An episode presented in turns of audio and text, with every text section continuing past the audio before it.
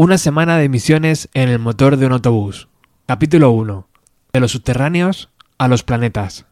Bienvenidos al primero de una serie de programas dedicado a la banda de Granada, Los Planetas. A lo largo de toda esta semana estaremos emitiendo programas con motivo de los 20 años que cumple una semana en el motor de un autobús.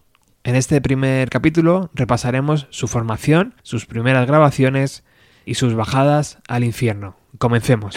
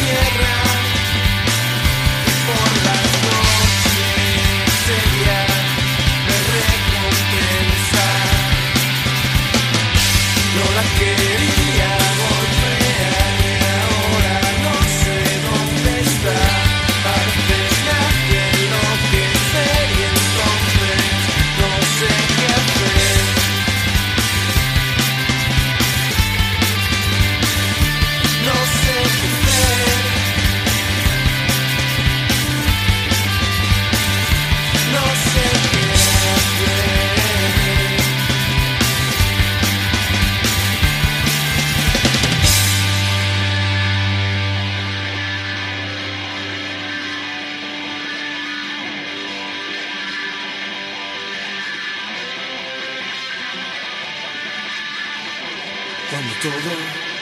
Parece que marcha mal, ten en cuenta que puede ser que solo aparezca por si acaso. Quédate cerca de mí, a mi lado.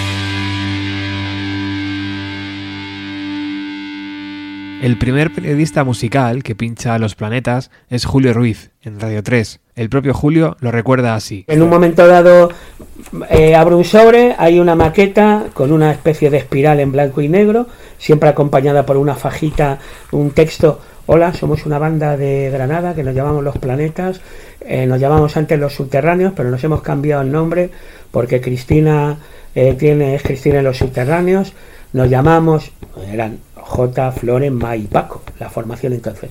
Nos gustan Spaceman Free, My Blood de Valentine, Spiritualizer. Yo llego a casa, pongo, la, pongo a mi hermana pequeña,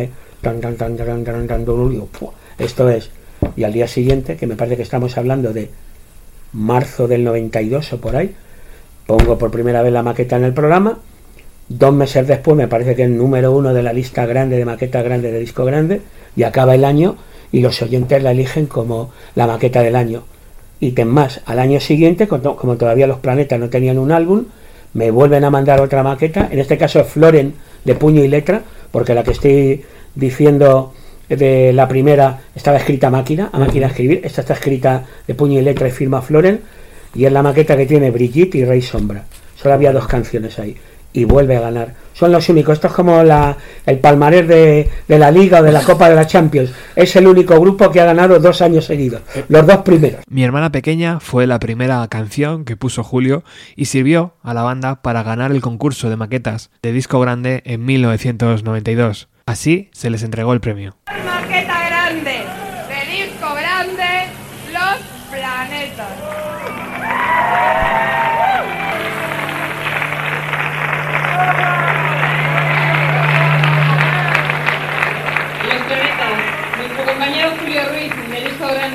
Día a día lucha por eh, descubrir nuevas promesas dentro del mundo de la música, nos explica el premio de este grupo. Julio Ruiz. Hola, ¿qué tal? Bueno, pues en disco grande solemos apostar por la cantera y escuchamos maquetas que un día determinado luego son disco pequeño o grande, pero son disco.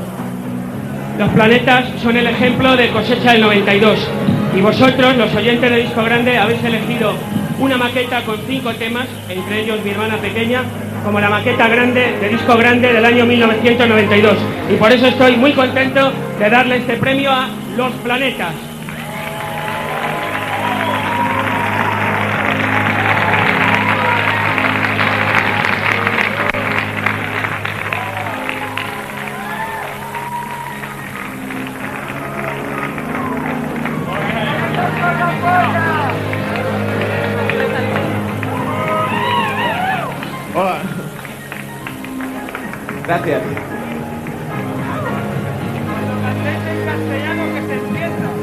Cuando cantéis en castellano, que se entienda, les gritaban desde parte del público a la banda, algo que arrastrarían durante parte de su carrera.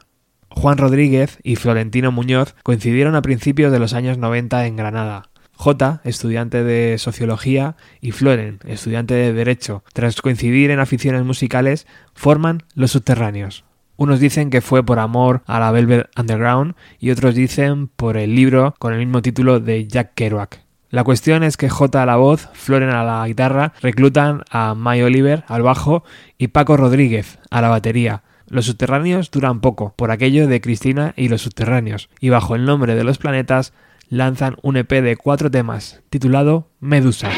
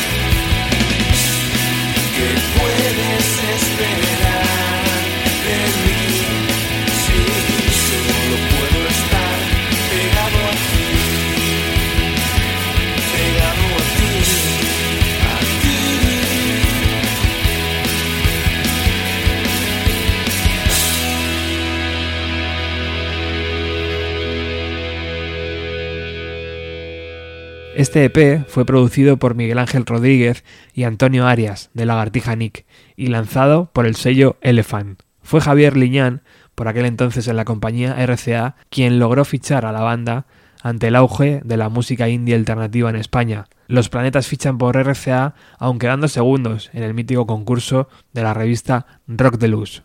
Ya en una multinacional, a principios de 1994, la banda graba Super 8 en Madrid, bajo la producción de Fino Ollonarte, del grupo Los Enemigos. El disco sale el 13 de junio de 1994 y de él se extraen dos singles, Brigitte, coescrita junto a Mai, y ¿Qué puedo hacer? ¿Qué puedo hacer si después de tanto tiempo te dejo de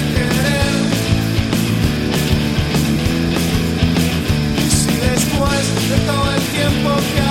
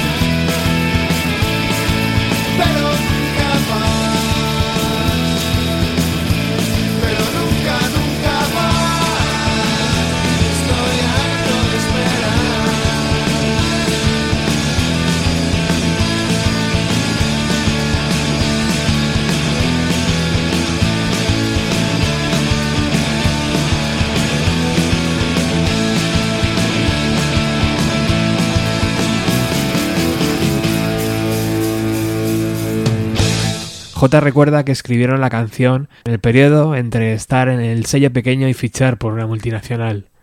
Nos dimos cuenta que podíamos acceder a un público masivo, el de radios comerciales, así que decidimos hacer algo que causara Yo impacto. no había eso. Mi grupo favorito son los Beatles, tío, que no eran nada alternativo y eran super número uno a todas horas, tío. Hay muchos grupos que me gustan y están en la lista y otros que no me gustan y que no están. La gran mayoría no están, pero bueno. Pero no es como una causa, ¿eh? No hay relación causa-efecto entre grupos buenos y, y listas de éxito. Los movimientos se lo, se lo inventan los periodistas, sí, los críticos. Y, y yo pienso que no es nada de poco, tío. Súper importante. Pienso que era- esos grupos que te has dicho son de los que están haciendo música más interesante ahora mismo en España. A nivel de, bueno, pienso que a mí me gusta mucho más, por ejemplo, Stone Blonde que, que Suede, tío. O que un millón de grupos. Son mucho mejores que muchos grupos. A mí hay muchos grupos de como los 80 españoles que me gustaban. Me gustaba mucho Alaska y Décima Víctima y Los Secretos y Mamá al principio. Y bueno, la verdad es que llevan ya mucho tiempo, mucho tiempo haciendo música y igual ya no tienen muchas ideas nuevas. ¿no? Generación X es un- una mierda, vamos. Es, es un, seguro que es un, un invento. Un tío ha escrito un libro y todo el mundo dice que Generación X. Realmente fue Luis Calvo, el jefe del sello Elephant, quien empujó a los planetas a fichar por RCA, ya que no tenía presupuesto para lanzar dos discos, y apostó por Usura. Luis Calvo entró en ese momento en el club de las mayores cagadas de la historia musical. Usura se separaron antes de que los planetas sacaran Super 8.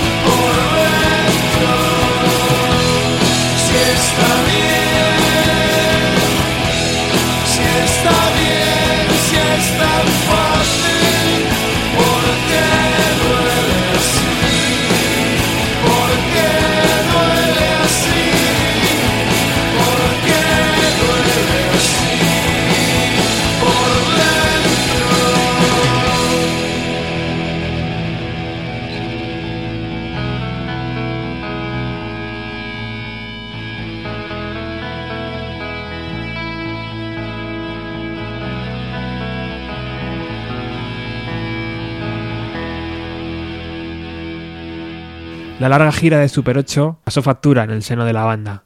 Paco deja la batería antes de grabar Pop, su siguiente disco. Entre Raúl Santos y Eric de Lagartija Nick lograron sacar el proyecto adelante. No se terminan ahí los problemas. Mai, la bajista, ex de J y un auténtico símbolo para los seguidores de la banda, decide bajarse del tren. Finalmente sería sustituida por Jesús durante un tiempo y posteriormente por Kieran Stephen. El álbum pop fue producido por el neoyorquino Cool Ralske. En el diseño gráfico contaron con Javier Aramburu, al igual que en Super 8. El disco salió un 29 de enero de 1996 y sonaba así.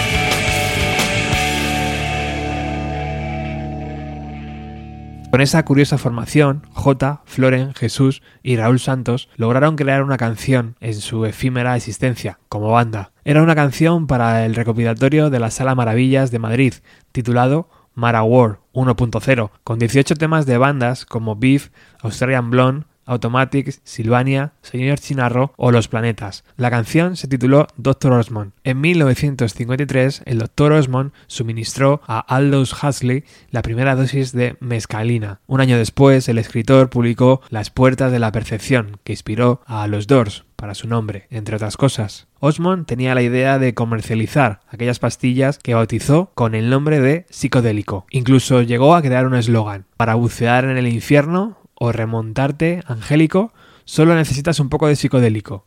Los planetas, admiradores como pocos de cualquier sustancia, tomaron parte de esa frase para grabarla al revés en su canción en noviembre de 1996. Regresamos mañana con el capítulo 2.